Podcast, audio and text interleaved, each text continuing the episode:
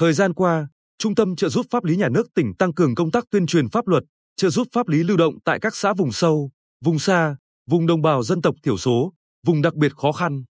Hoạt động này giúp người dân ở cơ sở tiếp cận, có thêm hiểu biết về pháp luật, góp phần gỡ nhiều vướng mắc trong cuộc sống.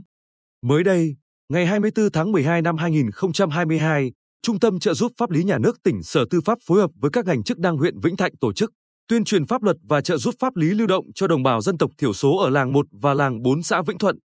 Ngoài ra, trong tháng 11 và đầu tháng 12 năm 2022, Trung tâm trợ giúp pháp lý nhà nước tỉnh phối hợp với chính quyền các địa phương tổ chức nhiều đợt tuyên truyền, tư vấn pháp luật, trợ giúp pháp lý lưu động cho người dân làng Hiệp Tiến xã Canh Hiệp, huyện Vân Canh, thị trấn An Lão và xã An Trung huyện An Lão, thị trấn Phú Phong huyện Tây Sơn, xã Hoài Mỹ thị xã Hoài Nhơn. Các trợ giúp viên pháp lý tuyên truyền, phổ biến đến người dân nhiều quy định pháp luật liên quan, thiết thực trong cuộc sống hàng ngày. Đơn cử như luật phòng, chống bạo lực gia đình, luật người khuyết tật, các quy định của pháp luật về đất đai, dân sự, hôn nhân và gia đình, chế độ chính sách đối với người có công, chế độ bảo trợ xã hội, đăng ký và quản lý hộ tịch, hộ khẩu. Những kiến thức pháp luật này được các trợ giúp viên pháp lý trình bày cụ thể, rõ ràng, giúp người dân áp dụng vào cuộc sống, tránh thực hiện những hành vi, việc làm vi phạm pháp luật. Ngoài ra, việc người dân đặt câu hỏi, các trợ giúp viên pháp lý trực tiếp trả lời cũng giải tỏa kịp thời những vướng mắc về pháp luật của bà con.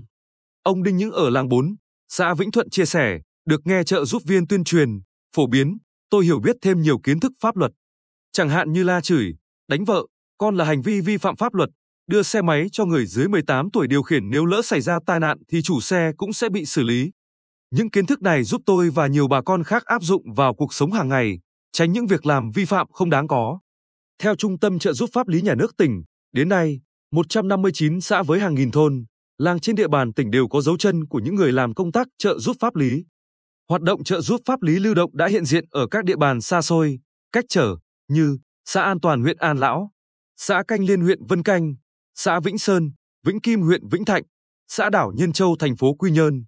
Ông Phạm Minh Vương, trưởng chi nhánh trợ giúp pháp lý số 4 ở huyện An Lão, cho biết người dân ở các xã miền núi gặp khó khăn, vướng mắc trong cuộc sống chủ yếu do kiến thức pháp luật còn hạn chế. Nhiều khi, quyền lợi hợp pháp của người dân bị xâm phạm nhưng họ không biết tìm đến đâu để được giải quyết. Thông qua hoạt động trợ giúp pháp lý lưu động, sau khi nghe bà con trình bày, các trợ giúp viên pháp lý phân tích hợp tình, đúng lý, giúp hòa giải, tháo gỡ nhiều vụ việc tranh chấp, mâu thuẫn kéo dài. Còn theo ông Lê Thành Trung, Giám đốc Trung tâm trợ giúp pháp lý nhà nước tỉnh, hiện nay, phần lớn các nội dung vướng mắc pháp luật của người dân liên quan đến lĩnh vực đất đai, chế độ chính sách, thừa kế. Khi người dân thắc mắc, một số cán bộ ở cấp xã giải thích chưa rõ ràng, khiến người dân bức xúc, khiếu nại. Hoạt động trợ giúp pháp lý lưu động với các buổi sinh hoạt chuyên đề pháp luật trực tiếp ở khu dân cư đã góp phần tích cực trong việc tháo gỡ vướng mắc, giảm đơn thư khiếu nại vượt cấp. Ông Trung cho hay, thời gian tới, trung tâm tăng cường hoạt động trợ giúp pháp lý lưu động, đảm bảo 100% các xã thuộc huyện nghèo, các xã đặc biệt khó khăn, các xã miền núi được tổ chức trợ giúp pháp lý lưu động ít nhất một lần trong năm.